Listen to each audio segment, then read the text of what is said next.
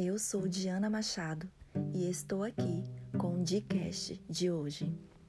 E eu vou falar sobre um versículo que está em Provérbios 3, 5, 6, que diz assim: Confia no Senhor de todo o seu coração e não se apoie em seu próprio entendimento. Reconhece o Senhor em todos os seus caminhos e ele endireitará as suas veredas. Existem duas vias no caminho do milagre.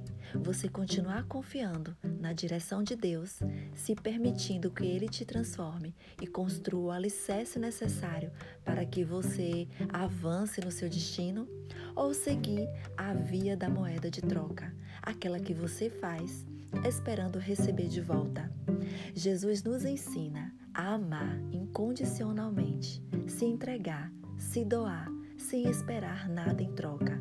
Ele nos ensina a servir, a semear e, pelo curso natural da semeadura, colhermos os frutos no tempo certo.